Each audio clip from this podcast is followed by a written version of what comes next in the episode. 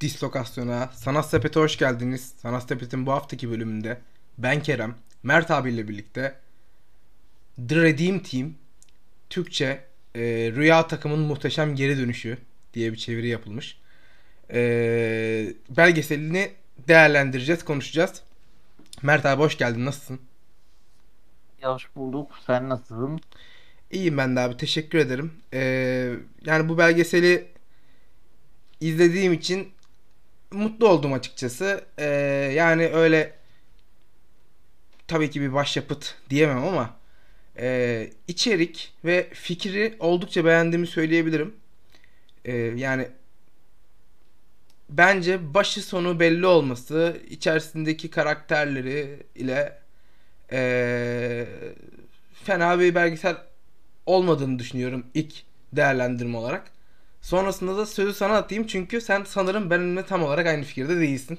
Ee, tabii ki e, dinleyicilerimizin bu konuda şaşırdığını düşünmüyorum. Aynen biz sana sepet klasiği zaten.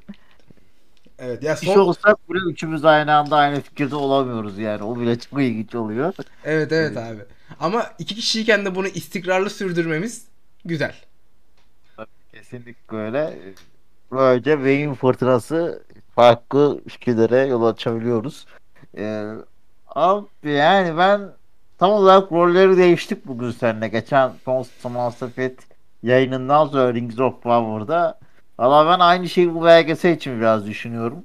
Senin kadar çok nefret yüklü değilim. Ee, ama e, yani ben bayağı bir sorununu buluyorum. Evet dediğin şey kısmı çok doğru. Başı sonu belli. Yani nereden alıp nereye gelişmiş. Bak tarihsel çizgiyi güzel korumuşlar. Evet. Hikayenin nasıl başladığını, bu takımın nasıl oluşturulduğunu, e, altındaki motivasyonu işte vesaire e, Amerikan e, basketbol takımlarının olimpiyatlardaki geçmişini hatta işte o Sovyetlerle olan işte hani bilmiyoruz tabii Olay işin maçı. içeriği. E, işte yaşa, yaşanılan mesele hani oralara kadar dayandırıp bence güzel bir tarihi anlatı kurup ee, ondan sonrasında başarısızlık ve sonra gelen başarı. Yeniden e, başarı için kurulan takımın oluşma süreci ve sonrasında gelen başarı ve bana kalırsa e, hani LeBron da e, ifade ediyor bunu. Basketbol tarihinin en iyi maçlarından biri, en e, tarihe damga vurmuş maçlarından biri olan bir maçı da oldukça böyle derinlemesine inceleyerek o benim ayrıca hoşuma giden şeylerden biri oldu.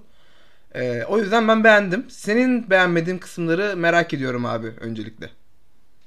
Beğendiğim 3 nokta var. Hı hı. Biri başın sonu belli. Tamam. Yani tarihsel çizgi akışı güzel. Hı hı. Öncelikle beğendiğim kısmı söyleyeyim. Bu tabii, güzel. Tabii. Ee, o oradan bir artı bir geliyor. Hı hı. Kobe Bryant'ı görmek tabii ki çok güzel. Ee, özellikle kızını da görmek ayrı güzel. O da belgeselime artı, o da belgesele benim için artı bir özellik katıyor. Tamam. Ee, üçüncü artı özellikle yani nasıl diyeyim ee, bir rekabeti veriyor ya. Yani. İyi kötü bir e, çekişmeli anlatmak istediği şeyi anlatıyor işte. Amerika'nın nereden nereye geldiğini o işte yansımasını biraz ee, bazı açılardan güzel almış, yansıtmış. Ama e, ben birçok açıdan sıkıntılı buluyorum. Şimdi dilersen hani e, burada ekleyeceğim bir şey varsa ekle sonra ben e, katılmadığım kısma geçeyim. Tabi abi. Yani e, ne ekleyebilirim? E, yani bana kalırsa hani basketbolla çok ilgili olmayan bir insanın bile e, işte süreç hakkında en azından belgeselin devamında kendisini izlettirebilecek kadar bir e, açıklamalar yapılıyor. E, hani ben bu süreci de biliyorum, bu takımı da biliyorum, bu serüveni de biliyorum. E, tabii ki belgeselde tekrardan görmek, farklı detaylar görmek iyiydi. E, belgeselde ben şeyleri çok beğendim. Mesela yani yani Faster'in belgeselinin ne kadar kötü olduğunu buradan da anlayabiliriz. Abi sürekli küpür gördük yani. Gördün değil mi sen de? Sürekli gazetelerden gerçek küpürleri gördük. Bir belgeselde sonuçta belgeselin kökü belgeden gelir. Ortaya bir belge koyuyorsun. Ee, işte İngilizce ismi de documentary. döküman yani döküman koyuyorsun ortaya. Döküman var. İşte, e, tüm görüntüler gayet güzel. E, içeriden bazı çekimler var. E, olayın en önemli aktörlerinin maalesef Kobe Bryant hariç. O da geçmişten e, güzel bir bu olimpiyat süreciyle ilgili yaptığı röportajdan 3-5 tane güzel güzel e, hikayenin ilerleyişiyle alakalı eklentiler de yapılmış. Bu da fena değil ki hani ben o eklentiden şey diye bile düşündüm. Herhalde Kobe Bryant'ın bu röportajı görülerek, düşünülerek aa bak hani Kobe Bryant da bu konu hakkında konuşmuş. Biz bunun üzerine bir belgesel çekebiliriz. Fikri uyanmış olabilir diye içimden geçirdim. Kobe Bryant'ın tam da bu konularla ilgili detaylı şekilde konuşmasını görünce 2015'ten. Ee, devam edeyim. Ee, ya bunun dışında yani NBA'deki bence farklı dinamikleri güzel e, anlatıyorlar. Sonuçta e, işte NBA'in Senin anlattığın şeylerin çoğu bende olumsuz yönde etki uyandırdı. Sen devam et. Tabi ediyorum. Ee, Anlatacağım biraz sonra. Hı hı. Ee, yani ben NBA içi dinamiklerini oyuncuların güzel yansıttığını düşünüyorum. Ee, ondan sonra işte zaten 4 oyuncu var. 4-5 oyuncu var. Aynı draft sınıfından olan oyuncular. Bunların ilk 3'ü e, 4'ü zaten e, ilk olimpiyata gidip başarısız oluyorlar. Sonraki olimpiyatta da birlikte oluyorlar. LeBron, Carmelo ve e, Dwayne Wade üçlüsü. Sonra 2008'de Chris Bosh da var. Yine 2003 draft sınıfından. Chris Paul da var. E, yani bir draft sınıfı hani şu an belki NBA'yi daha geç takip etmeye başlamış olanlar için bunların yakın arkadaşlıkları zaten şu an bilinen bir şey. İşte her her görüştüklerinde, her karşılaştıklarında, e, her birbiriyle ilgili bir konu olduğunda birbirlerini çok öven, e, yakın arkadaş olan kişiler bunlar ve bu arkadaşlığın oluşmasının temellerinin nerede atıldığına dair bile yani detaylı şeyler var. Onların işte görüntüleri var, kamplardan görüntüleri, süreçleri. Yani hani bunlar gerçekten NBA'in konuştuğumuz figürler bir sporun bir ligin e, bir sporun en üst liginin en iyi oyuncuları ve 2-3 e, tanesi hala aktif e, basketbol yaşantısını devam ettiriyor. Yani NBA'in son 10-15 yılı bu adamlar. Ve NBA'in son 10-15 yılın e, yılını neredeyse domine eden adamların hayatını hem bu kadardan bu kadar yakından görmek, onların da işin içerisinde yer olması ve onların bu arkadaşlığı bu rekabet ortamında sürdürebilmeye devam etmesi, bu profesyonelliğe, bu adanmışlığa, bu hikayede e, kendilerini tabii ki işin içinde birazcık milli takım olduğu için milliyetçi şeylerle e, gaza getirmeler var. E, hani orada da e, koç Mike Krzyzewski'yi de e, bunları detaylıca anlatması, bir hikaye kurgulaması, e, bir anlatı sergilemesi, bir takımı tabii ki şu anki dünya görüşleriyle veya şu anki insanların yapısıyla e, baktığımızda şu an biraz eski moda veya geri kalmış bir şey gibi geliyor ama o zamanın hala geçer akçesi bir yöntemle genç, aklı havada, e, daha başına buyruk olan, kendi için oynayan süperstarları bir takım haline getirebilme sürecini e, başarıyla tamamlıyor ve bu başarıyla tamam bu süreci de bize iyi anlattığını düşünüyorum. Benim için belgeselin iyi kısımları bunlar. Yani tabii ki e, eleştirilecek şeyler de vardır. Senin de görüşlerini merak ediyorum. Neleri beğenmediğini. Tam olarak senin e, dediğin kısımların çoğu bende negatif etki uyandırdı. Film belgeseli izlerken. E, öncelikle o şey konusunda katılıyorum. O üçlü arkadaşlık ilişkisini ve e, LeBron'un Kobe'le rekabetini de güzel verdiklerini söylüyorum. Kesinlikle doğru. Düşünüyorum. Ee, hani o açıdan da herkesin artı bir yönü daha var. Ee, benim için artı 3 noktadan biri. Sevmediğim kısımlara gelecek olursak e, tam olarak ben bunun e, önce sporda bu kadar milliyetçilik pohpohlanmasının doğru olduğunu düşünmüyorum. Yani bakıyorsun Abi bu Abi, bu belgeselin evet, suçu mu sence yoksa yani koç bu işi böyle yaptığı ve yaptığı şeyi anlat anlatması mı? Yani milli takım için oynuyorlar. Koç asker temelli bir koç. Takımı buna göre idare etmiş. Geçmişten bağlantı kurmuş. E, milliyetçiliği şey yapmış ki ya milli takım için oynuyorsun. Bir forma için ter döküyorsun. Yani bilmiyorum milli duyguları kullanması kadar normal bir şey yok. Bunu belgeselde konu edinmemesi mi gerekiyordu? Sence bir belgeselin ek yani belgesele gerçekte olan ve takıma etki etmiş bir şeyi eklememesi mi gerekiyordu? Bu belgeseli daha mı iyi yapardı sence? Eğer tam olarak böyle ele alırsan bu belgeseli Fatih'lerin taktik bilmiyor kısmından öteye geçemeyiz. Bence. Çünkü ben basketbol sevgilisiyim. Ben çok iyi basketbol sevgilisi değilim. Hani ne izlerim? Beşiktaş maçı olursa izlerim. Milli takım maçı olursa izlerim. Bilgisayarda arada NBA oyunları oynamış bir insanım. Hani öyle çok fazla sıkı bir basketbol sevgilisi değilim. Hala NBA fantezi de oynarım evet. Ama baktığımda evet bak demin çok güzel bir noktaya değindim. Basketbol sevmeyen bir insan basket bu belgeseli izleyebilir, sorun getirebilir. Çok doğru. Ama basketbol birazcık ilgilenen biri için adam taktik yok. Basketbolla ilgili e, iki işte Amerika ve diğer ülkeler arasındaki farkı nedenlerine doğru düzgün daha içindeki nedenlerine nasıl orada oynanıyor, nasıl orada oynanıyor doğru düzgün değinilmemiş.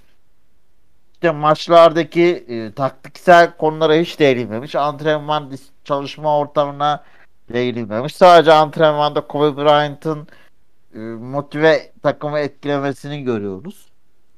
Öyle olmaz. Sadece orada ya en, Irak Savaşı'nda engelli kalmış bir asker üzerinden yani bunu da mesela bak bunu belgeselde yansıtmak yansıtman da senin bu tarafta olduğunu gösterir. Acite ediyorsunuz siz. Acite ediliyor bu olay. Ya bu basketbol. Yok işte sizi kurtarmak için bu insan tepete sizi korumak için savaşıyor. Güzel kardeşim savaştığın cephe Irak. Yani Irak'tan mı koruyorsun Amerika'yı? Buradan mı yani orada engelli kalmış biri üzerinden etkilenmek falan ya çok bizden bir hareketler bunlar. Yani koskoca yani sporun öne çıktığı bir ülkenin bunu yapması gerektiğini ben düşünüyorum. Bunu bu şekilde bu detaylarıyla vermek de bunun bunu öne çıkarmak da bunu desteklediğini gösterir seni. Sen belgesel yapıyorsan taktik kısımlarını koymayıp bu plan bu yapılanlara odaklanırsan ben bunu anlarım. Senin birinci önceliğin budur. Ben mi haksız düşünüyorum bu konuda? Abi ben mesela hani e, tabii ki bu çok ucuz bir yöntem ve hani bunu belgeselde e, şuna katılıyorum. Bu bir Hollywood işi. E, Amerika'da yapılıyor. Amerika'da çekiliyor. Amerikan milli takımın hikayesi anlatılıyor ve Amerika'nın perspektifinden bakılıyor ve hiçbir ya, tama, tamamıyla ee, neyse ona girmeyeyim. Hadi işin siyasi kısmına girmeyeyim. Ben o siyasi kısmına sana katılıyorum. O apayrı bir şey. Ama e, hani gerçekte olan bir olguyu buraya hani, ajite etmesi konusunda sana katılıyorum. Abartmaları konusunda katılıyorum. E, ama yani hikayeyi tam olarak bunun üzerinden kurduklarını söylemek bence belgesele de haksızlık etmek olur. Sonuçta gerçekte olmayan bir şeyi... Kısmı görmüyor ki. Bak mesela taktik kısmı görmüyorsa hikaye Abi, sadece oluyor gayet. Yani ya şimdi, yanlış değil, yalan şey yok ama eksik şey var. E ben e, şey de gerçeği yani sadece buna yüklemek demektir bu sebebiyle basketboldaki ya, başarını. Ya bana kalır ben, ben mesela öyle düşünmedim. Her ne kadar e, bunun kuru acitasyonunu yaptıklarını düşünsem de e, sonuçta koç da asker temelli ve burada e, ne olursa olsun bir patriotçuluk var. Doğru. Ama yani milli takımın kur, kurarken bir e, milliyetçi temelleri şey yapıp coşturup oyuncuları e, hani bunu kullanmak zaten yapmış koç yani. Belgeleri var, görüntüleri var. Hani sonradan eklenmemiş. E, bunu bence bunu da galibiyetlerinin birinci sebebi olarak da ortaya koymamışlar. İşin taktik teknik kısmını koymuşlar birinci sebep. Bence koymamamışlar abi. Ben... Amerika için savaşıyoruz biz. Amerika'nın hadi Amerika hadi Amerika'yı olduk bak falan ha, bence sadece burada onu koymuş. Yani tak tam basketbola dair sebep göre Abi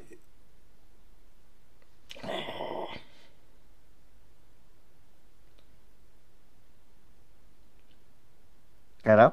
Ee, abi basketbola dair ya yani şöyle hani or, oradaki eleştirine katılıyorum ama ben mesela e, burada yaptığın eleştiriyi mesela Fatih Terim belgeseliyle e, aynı göremiyorum. Çünkü ya burada bir takımın e, oluşumunu konuşuyoruz ve e, ve hikayeyi değerlendiriyoruz. Şimdi yani mesela Fatih Terim 4 belgesellik, e, 4 bölümlük bir belgesel ve Fatih Terim'i anlatıyorsun. Fatih Terim'in başarılarını, hikayesini anlatırken onu temellendirmek için taktiğini anlatmak çok daha e, doğru mantıklı olur. Ama ya zaten bu takım yani koçun anlattıklarından da ben mesela ya bu takım bir basketbol devrimi yaparak bu şampiyonayı kazanmıyor. Veya taktik teknik anlamda büyük işler yaparak bu şampiyonayı kazanmıyor. Yani zaten bence işin gerçeği bu olduğu için e, buna bu şekilde yaklaşıyorlar. Ki hani işin taktik teknik kısmında bence esas bu takımı e, şampiyon yapan şeyin bu takımı takım gibi oynamaya çalışıp egoları bir kenara atıp e, NBA yıldızlarından hepsi neredeyse hepsinin bir takımın lideri olup e, bir takımı sırtlayabilecek seviyede oyuncular olmasına rağmen bu parçalardan e, daha işin kirli işlerini de yapıp e, bir bütün haline getirip bu takımı sahaya çıkarabilmek zaten olay. Amerika bunu yapamadığı için zaten başarısız oldu. Yoksa yetenek toplamı, kalitesi veya koç, koçun kalitesi de e, bunları zaten bunca zaman kazanmış ve yine kazanmasını gerektiriyordu aslında o kadro kalitesiyle. Daha önce de. Bu takımı başarısız yapan şey takım olamaması. Bu takımı başarısız yapan şey e, ki hani aynı sorunu 2000, 2019'da bize karşı bile yaşadılar. Yani Cedi Osman son iki serbest atış atsaydı biz Amerika Birleşik Devletleri'ni yenecektik. Ve o takımda koç e, Greg Popovich'ti. Birçok iyi NBA oyuncusu vardı ve o takım yine aynı sorunu yaşadı. 2020 olimpiyatlarında 2021'de oynandı ama 2020 yani bu olimpiyat 2020 olimpiyatlarında dahi e, bu takım Amerika Birleşik Devletleri takımı yine çok güçlü bir takımda ve yine e, yani 2008'deki takımın kurduğu bir dominasyon gibi bir dominasyon kuramadan şampiyon oldu.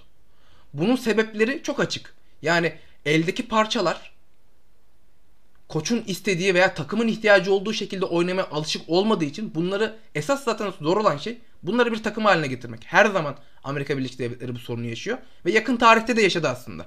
2004'te yaşadığı şey 2019'da da yaşadı. Ki başlarında NBA tarihinin en iyi koçu varken yaşadılar. Zaten bu takımın başarı reçetesi de başarısızlık reçetesi de çok belli. Büyük bir taktiksel devrim yapmasına gerek yok bu takımın. Eldeki oyuncuları e, yani zaten koç anlatıyor. Takımın savunma sertliğini arttırması, e, takımın içerisindeki liderlerin belli olması. E, bunlar yeterli zaten bu oyuncular için. Tabii ki işin taktik teknik kısmına çok daha detaylıca girebilirsin. Ama anlatmaya çalıştığım Abi, hikaye... izleyen biri için benim için yeterli değil. Belgesel izliyorum ben. Yani o da spor belgeseli izliyorum. Abi bir Yani buçuk, sa- bir buçuk, Terim'in hikayesini 16 yıllık hikayesini anlatıyorlar. Doğru mu? 4 sezonda. dört bölüm. Dört Evet. bölümde. Doğru. E burada daha 4 yıllık süreci bölümde anlatıyor.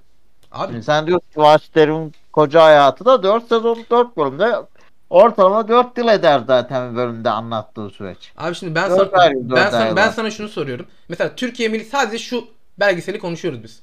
Türkiye milli takımı e, Türkiye milli takımının Euro 2016'ya gidiş sürecinin belgeseli yapıldı diyelim. Mesela Evet. e, mesela taktik teknik kısmı e, ne kadar konuşulur o belgeselde? Yani o kadar imkansız ihtimaller içerisinde şöyle oldu böyle oldu değil mi? Yani işte son Olması dakikada lazım. şunun golüyle bilmem konuşulur. Konuşuluyor zaten. Yani ee, ama odaklanılan şey hikaye orada ve ben e, çok çok daha fazla tekrar tekrar altını çiziyorum. Bu takımın başarılı olması için taktiksel bir devrim yapmasına gerek yok. Yapmadı da. Bireysel Ben de- becerileri bak, o da ayrı bir konu zaten bu arada. Benim eleş muhteşem geri dönüş falan. Yani Rüya abi Amerika her sene zaten başarıyor. Oynamış ya çeyrek ya yarı finallerde. Yarı finallerde elenmiş 2-3 turnuva. Ardından gene şampiyonluğu oynamış. Şampiyonluğu almış. Bu Rize geri dönüş. Wow Rüya takım. Wow. öyle bir şey değil abi. Zaten e, ben, Ne ben anlatıyorlar belgeselde bunu? yo ben öyle anlattıklarını da düşünmüyorum. Ya bence e, Yani şöyle bir durum var.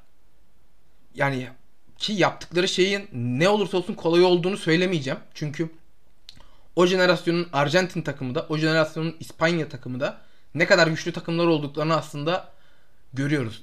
Ki o İspanya'nın altın jenerasyonudur. Ve İspanya'nın altın jenerasyonunda hala ya o maçta Kobe'nin son dakikada işte e, hani sus işareti yaparak hem basketi attığı hem de 5. foul aldırıp dışarı çıkardığı Rudy Fernandez hala 37-38 yaşında Real Madrid'de oynamaya devam ediyor. Son e, 2022 Avrupa Şampiyonası'nda şampiyon olan takımın bir parçasıydı. Yani bunlar zaten altın jenerasyon ve e, Amerika'ya kafa tutabiliyor olmaları, işte basketbolu öğrenmeleri, e, basketbolu geliştirmeleri Amerikalılara göre çok daha farklı, çok daha teknik oynamaları. Hani işte onlar bizim gibi sert değil, atletik değil falan e, veya işte Avrupalıların gözünden Amerikalıların oynadığı basketbolun nasıl bir basketbol olarak çizildiğini Kobe Bryant da anlatıyor takım arkadaşlarına anlatırken. Onlar sizi şaklaban olarak görüyor diyor. Show, showman olarak görüyor diyor resmen. İşimizi işte daha ciddiye almamız gerektiğini vesaire bunları anlatıyor. Ee, ya bana kalırsa ya anlatıda da öyle büyük bir şey yok. Ne bileyim işte e, epik bir başarı kazandık falan. Ya zaten dediğin gibi olması gereken şeyi tekrar başarısızlık oldu. anlatılıyor. Evet. Bayağı büyük bir başarısızlık da yok ortada. Hayır Ona işte. da katılmıyorum. Abi yani işte... bu da bu arada Amerika yani böyle anlatmak da bak sporun doğasına aykırı. İşte diğer ülkeler Katılmıyorum diğer abi. Katılmıyorum. bir bakış açısı e, ardından işte biz aa bak ne kadar büyük başarısı vah garibim aa, bronz madalya almış falan hani üzüleyim ben buna e, Moduna Abi hayır girmek... hayır hayır yani. ben katılmıyorum Amerika'da e, medyada da bu yaşandı bunlar gerçek o kadar da sükse yarattı. O kadar da olay oldu. Sen 10 olimpiyatın 9'unda kazanmışsın. Bir tanesini de şaibeyle kaybetmişsin. Ee, tek yaşadığın sıkıntıdan sonra e, mağlubiyetten sonra profesyonel oyuncularını göndermişsin. Bak bir tane bir tane olimpiyatta başarısız olduğun için NBA'in en iyi oyuncularına getirip 1992'de Dream Team kurmuşsun. Ya o takımı bir araya getirebilmek için neler yapmışlardır, ne paralar dökmüşlerdir, ne olaylar çıkarmışlardır gerçekten. Öyle bir takım yaratmışsın. Senin için basketbol, basketbol ligi, basketbol liginin pazarlanması, basketbol liginin önemi Amerika için çok büyük bir şey. Gerçekten çok büyük bir şey. Ve başarısızlık da çok yıkıcı. Bu kadar para harcayıp... Bu da rahatsız ediyor beni. Pazarlama. Edebilir. Edebilir. Pazarlama. Milli tak işte milli ama takım algı böyle. Bu pazarlıyor. hatalı milli bir algı değil. Ama biraz da NBA reklamı filan filan. O zaman bu milliyetçilik hayatına girmeyeceksin NBA reklamıysa. Yani ben mesela söylediklerinin yanlış olduğunu düşünmüyorum. E, adamlar e, tabii ki burada bir kibirli bir tavır e, bakış açısı var. Buna katılıyorum. Adamlar NBA şampiyonunu şey diye lanse ediyorlar. 2022'nin dünya şampiyonu diyor adam. 2022'nin NBA şampiyonu demiyor.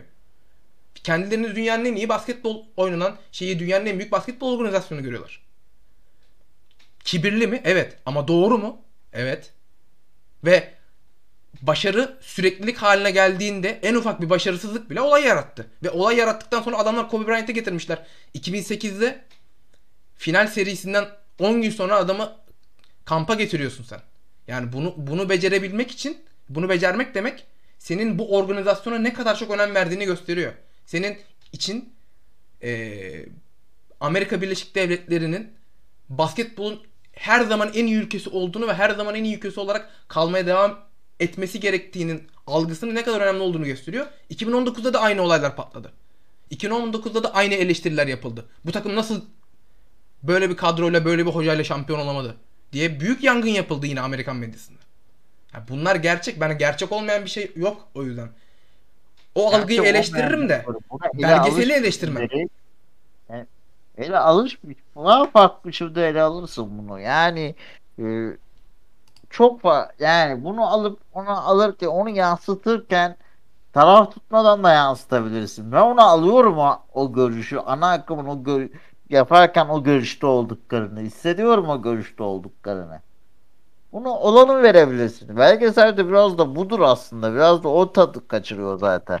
Bir ikinci noktası yani buraya belki işte e, apayrı mevzular. Ya bakıyorsun işte çağırıyor milli takıma oyuncular işte gitmiyor bu gitmiyor. Ay milliyetçilik oyuncu gitmiyor senin milliyetçiliğin o zaman nerede?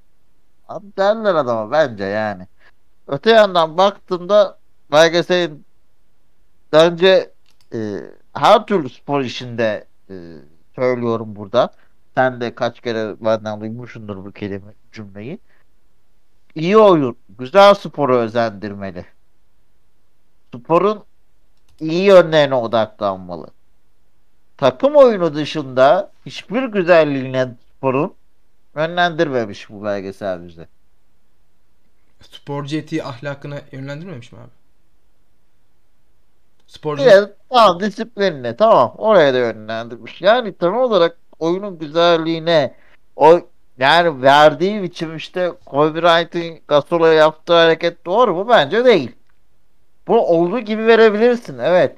Ama üstüne bunun üzerine wow bu böyleydi bu böyleydi diye üzerine konuşmazsın uzun bir süre. Çünkü hoş bir hareket değildir. Sadece vermek yetinirsin ve buradaki Sa- amacın şuydu dersin geçersin. ben Veya- hiç, ben hiç katılmıyorum abi bu görüşe. Hiç katılmıyorum. Bence ile ilgili konuşursun. Ya sadece Amerika'nın basketbol o yani bilmiyorum bana bu çok e, sporla ilgili bir şey ya tam bizden gelebilecek tam olarak bizim hikayemizden çıkabilecek ve e, sporu değil de daha çok işte e, diğer motivasyon gereçlerinin ön plana çıktığı bir şey. Ama bu neticede bir spor belgeseli. Ve elinde çok güzel arşivler var. Görüntüler harika. Zaten o kadar çok alternatif film var ki. Ona rağmen spor içinde daha fazla kalabilirdim bu görüntülerle diye düşünüyorum. Ayrıyeten son eleştirimi de yapayım. Ondan sonra benim zaten söyleyecek çok sözüm kalmadı. Hı hı. Bir de rakip basketbolculardan sadece Paul Gasol'ü götürüyorsun buraya. Getir başkalarını da. Veya işte o eski milli takıma gelmeyen hani milli takımdan ge- gelmediği için çaylakların alındığı oyunculardan da birini getir. Rakiplerden birilerini getir. Yani bu da bir eksik. Bu da bir tek taraflı bakış Kesinlikle açısı. çok doğru abi buna katılıyorum. Tek taraflı bakış açısı ta- e, tarzına katılıyorum. Ben de o İspanya milli takımı o İspanya maçındaki şeylerin karşı taraftan nasıl göründüğünü sadece Pau Gasol'den değil bir Juan Carlos Navarro'dan e, bir e, Rudy Fernandez'den görmek isterdim açıkçası. Veya bir Manu Ginobili. Yani Ya bir Pau örnek Gas- isterdim ha, ben. ha, Gasol'ü getiren adam Ginobili'yi nasıl getirmez abi? Yani Ginobili gelsin bize bir Arjantin milli takımının nasıl olduğunu e, gazeteci anlatacağına bir Ginobili anlatsın bana değil mi? İki dakika. Doğru. Çok katılıyorum. Çok güzel e, bir yorum olduğunu düşünüyorum e, bu eklemenin. E, ben şeye katılmıyorum ama abi. E, hani tabii ki sporu güzelleştirme, övme bunlar olması gerekir mi? Gerekir. Katılırım. E, ama yani e, bu basketbolun bir gerçeği. Basketbolun içerisinde yani sporun içinde sporun psikolojisini yönetmek. Rakibine mesaj vermek. Rakibine sertliğe şey yapmak. e, sertliğini göstermek. Rakibine maçı ne kadar istediğini göstermek. Bunlar sporun içinde olan şeyler. Ve e, pek çok belli başlı oyuncu, pek çok e, başarılı oyuncu da rakiplerin üzerine psikolojik olarak çökerek bunu bazen çenesiyle, bazen sertliğiyle, bazen işte kasıktan bir tane vurur. Futboldan örnek verelim. Bazen ayağına basar çaktırmadan. Bunlar sporun içinde olan şeyler. E, Bak, bunların buna gösterilmesi demiyorum. Haklı oranda gösterilebilirdi. Miktarının ayarlandığını düşünmüyorum. Ee, yani işte ben mesela e, yani bir Kobe anlatısı yapacaksan ya Kobe'yi böyle anlatırsın abi. Ben mesela bunun eksi değil ben bunu mesela e, güzel bir, bir kısmı olarak buldum belgeselin. Çünkü Kobe'nin orada yaptığı şey planlanmış e, ve e, hedefine ulaşmış bir şey. Ve takım arkadaşları bunun böyle olmamasını bekliyorken bunu sahada görünce şaşkına dönüyorlar ve bu şaşkınlıklarını kamera karşısında da gösteriyorlar. Ha, bana kalırsa bu arada ben bu belgeselle ilgili abi e, tam da lafı geçmişken Chris Bosh'ı çok beğendim. Öyle tepkilerini gördün mü? Özellikle bu çarpışma anında e, yani nasıl böyle gözlerini fal taşı gibi açıyor böyle mimikler yapıyor. Yani e, Hollywood'a bir ufak göz kırptığını düşünüyorum Chris Bosh'ın bu belgeseldeki e, performansıyla. E, ya ben ben olumlu değil işin ol, e, yani ben e, bir sporda başarıya giden yolda bu tarz şeylerin kullanıldığını ve bu bazı karakterlerin de bunun üzerinden e, kendini tanımladığını düşünüyorum. Kobe Bryant da bunun üzerinden kendini tanımlayan karakterlerden biri. Ya işte öyle de biz burada Emre Belezoğlu'nu hep eleştiriyoruz mesela. Volkan Demirel'i hep eleştiriyoruz. Eleştiriyoruz ama Ele- ya Volkan Demirel mesela Volkan Doğru bulmuyoruz. Doğru, doğru ama mesela bir Fenerbahçe belgeseli yaparken, bir Fenerbahçe Galatasaray belgeseli yaparken mesela Fenerbahçe'nin Kadıköy'de 20 sene Galatasaray kaybetmemesinin belgeselini yaparken Volkan Demirel'in rakip takım taraftarlarını nasıl kızdırdığını, içerideki algıyı nasıl yönettiğini ya bunları anlat- anlatmayacak mıyız? Bunların et- Haklı etkisinin ne kadar büyük olduğunu anlatmayacak mıyız? Törpüleme bence önemli. Bence törpülemeye gerek yok. Etkisi ne kadar büyükse veya e, rakibe veya e, sporun içerisine ne kadar dahil olmuş da etkisi nedenle olmuşsa o kadar anlatılsın. Tabii ki abartılmasın ama törpülemeye gerek yok. Volkan Demirel'in veya işte bir derbi maçının kazanılmasında yapılan çirkeflikler, yapılan yanlışlar, yapılan profesyonelliğe aykırı, e, spor ahlakına ayrı, aykırı davranışlar sırf özenilmesin diye törpülenilmesinin ben e, sansürün başka bir türü olduğunu düşünüyorum. Gerçekleri veya çarpıtmak olduğunu düşünüyorum. Bunun bir etkisi varsa bunun etkisini olduğu gibi ortaya koymak gerekir. Bir belgeselin bence görevi olan şeyi algısının derecesini yükseltmek veya düşürmek değil, olduğu gibi sergilemektir. Olduğundan fazla gösterildiğinde eleştirilir. Az önce mesela işin milliyetçilik kısmını ben de senin gibi, yani senin aynı derecede olmasa da senin gibi eleştirdim. Ee, ama e, bunda katılmıyorum ben. Hani Gasol'ün de mesela bundan etkilendiğini e, söylediğini düşünüyorum yani. E, demeçlerinde de söylüyor zaten ama Gasol de mesela o çarpışma anından etkilenmiş ve bunun e, kendisini de etkilediğini söylemiş. Veya işte mesela işin Manu Ginobili'ye takmışlar mesela. Manu Ginobili üzerinden bir anlatı oluşturmuş. Koç Mike Krzyzewski. Bunun üzerine Ginobili'ye kitlenmişler. Ginobili oyundan çıkınca e, zaten fark da açılınca adamlar maçın ciddiyetini salmışlar. Ee, yani bir, bir oyuncuya bu kadar bilenmek, bir oyuncu üzerinden hırs yaparak sahaya çıkmak doğru bir şey midir? Sporun güzelliği midir? Değildir. Ama gerçekse gerçek olduğu gibi koyulur. Michael Jordan O, belki... ama işte, o niye için sorun değil? Çünkü sporun içinden vermiş. İşte çok iyi şutör. Yok işte senden iyi, senden iyi. Yani onu sporun içinden bir rekabete sokmuş. Ya Bunu evet, anlayabilirim ama, ben. ama, ama adama o kadar sert e, davranıyorlar ki. Adama resmen saha içerisinde zorbalık yapıyorlar ve adamı sakatlıyorlar. Bu zorbalık adamı sakatlıyor neredeyse. Yani iyi bir şey mi? Değil. Sakat- ama gerçek. değil. Ama işte onun cezasını çektikleri için de e, o kadar kötü durmuyor o kısım. Çünkü cezalandırılıyorlar aslında Evet. bu zaten onlara. Ya mesela bir Michael Jordan belgeselinde ki bana kalırsa Michael Jordan belgeselinin eee caps'i odur. Ne- nasıl diyeyim? Sosyal medyadaki en büyük yansıması odur. I took personally diyor sürekli Michael Jordan. Hani bunu kişisel kişisel algıladım ve bunun üzerine buna taktım ve bu konuda intikam almaya çalıştım. Hep böyle e, Jordan belgeselinde bunu anlatıyor. Bir şey yaşanıyor bir oyuncuyla. Bir oyuncu diyor ki ben Michael Jordan'dan iyiyim mesela. Sallıyorum. Michael Jordan bunu bunu kişisel algıladım diyor. Adamı bitirmek için kendini psikolojik olarak böyle hazırlıyor. Takımı böyle hazırlıyor ve adamı bitirmek için her şeyi yapıyor. Adamın sahada da basketboluyla da psikolojik anlamda üzerine çullanıyor. Adamı yok ediyor ve maçı kazanıyor. Şimdi Michael Jordan başarıya giden yolda bu tekniği kullandıysa bunu olduğu gibi vermek lazım. Michael Jordan da öyle anlatmış, öyle vermişler. Kobe de bunu bu şekilde kullanmış, öyle anlatmış, öyle vermişler. Bana kalırsa eee, bence bir doz aşımı yok abi orada. Eee, yani bunların dışında e, söylediklerine ben ben de katılıyorum. Tabii ki mükemmel bir belgesel değil. Eee, veya zaten hikayenin kendisi şey bir hikaye değil. Yani çok inanılmaz bir başarı hikayesi o tarz tanımlanacak bir şey değil. Ama bence e, yakın dönem basketbolunda incelenmesi gereken e, üzerine belgesel yapılması gereken güzel bir e, dönem ve olmasaydı o belgesel bu etkiyi yaratmazdı. e, orası gerçek. Orası gerçek. Ama yani sadece Michael Jordan'ın çıkıp basketbolla ilgili bir şey konuşması bile e, işte bir belgeselin içerisinde, belgeselin içinde var olması bile bence oldukça e, dikkat çeken bir şey. Veya sadece bu ne- nasıl diyeyim? Ya hani işin içine tabii ki Amerika milli takım ve Amerika şeyi giriyor.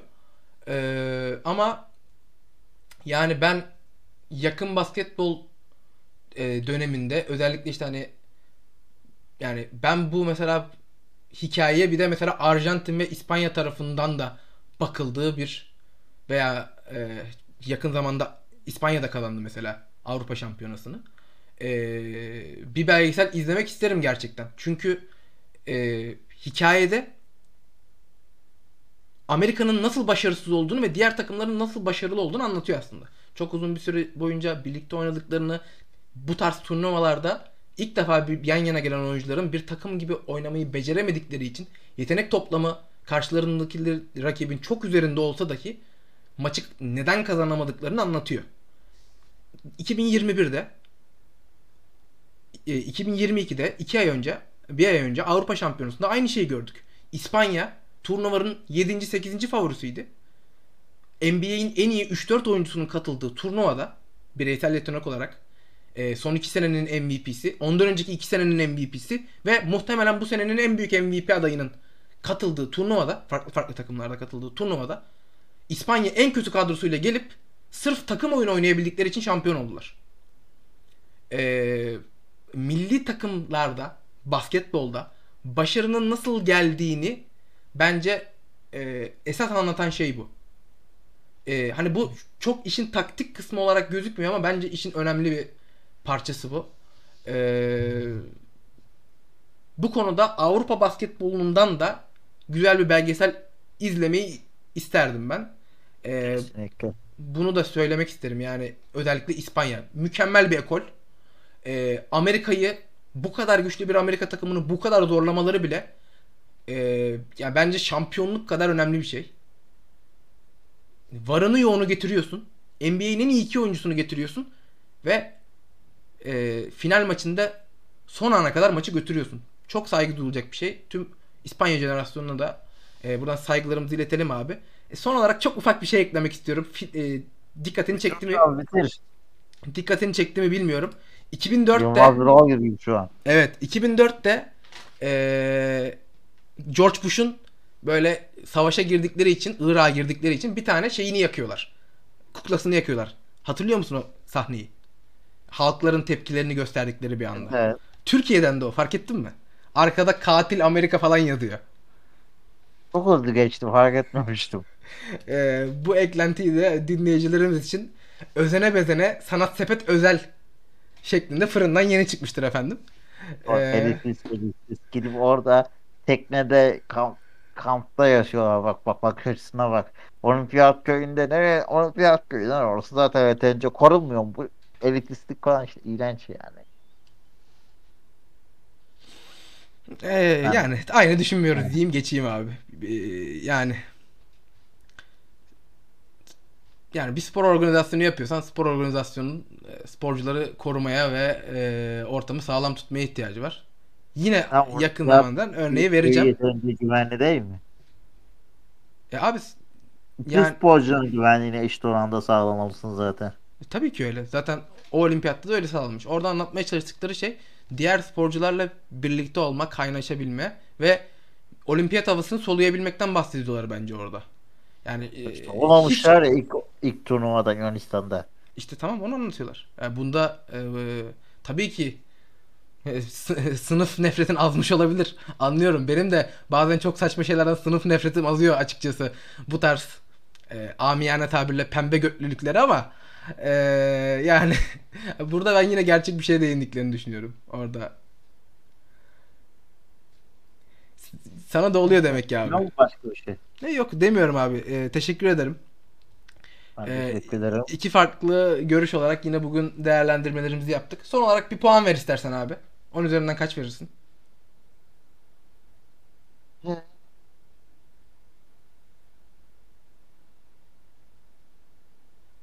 Beş buçuk. Oo. İnanılmazsın abi ya. Yani o kadar şaşırdım ki. Alt sınırın 7 idi. Ring, Aklım değil. Yedi ortalama puanımdı. Rings of Power'a 7 verdin.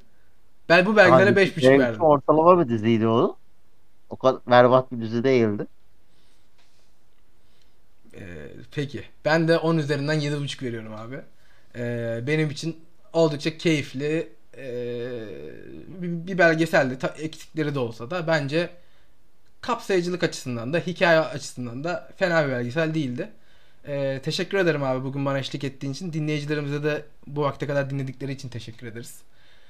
Sonraki bölümlerimizde görüşmek üzere. Hoşçakalın.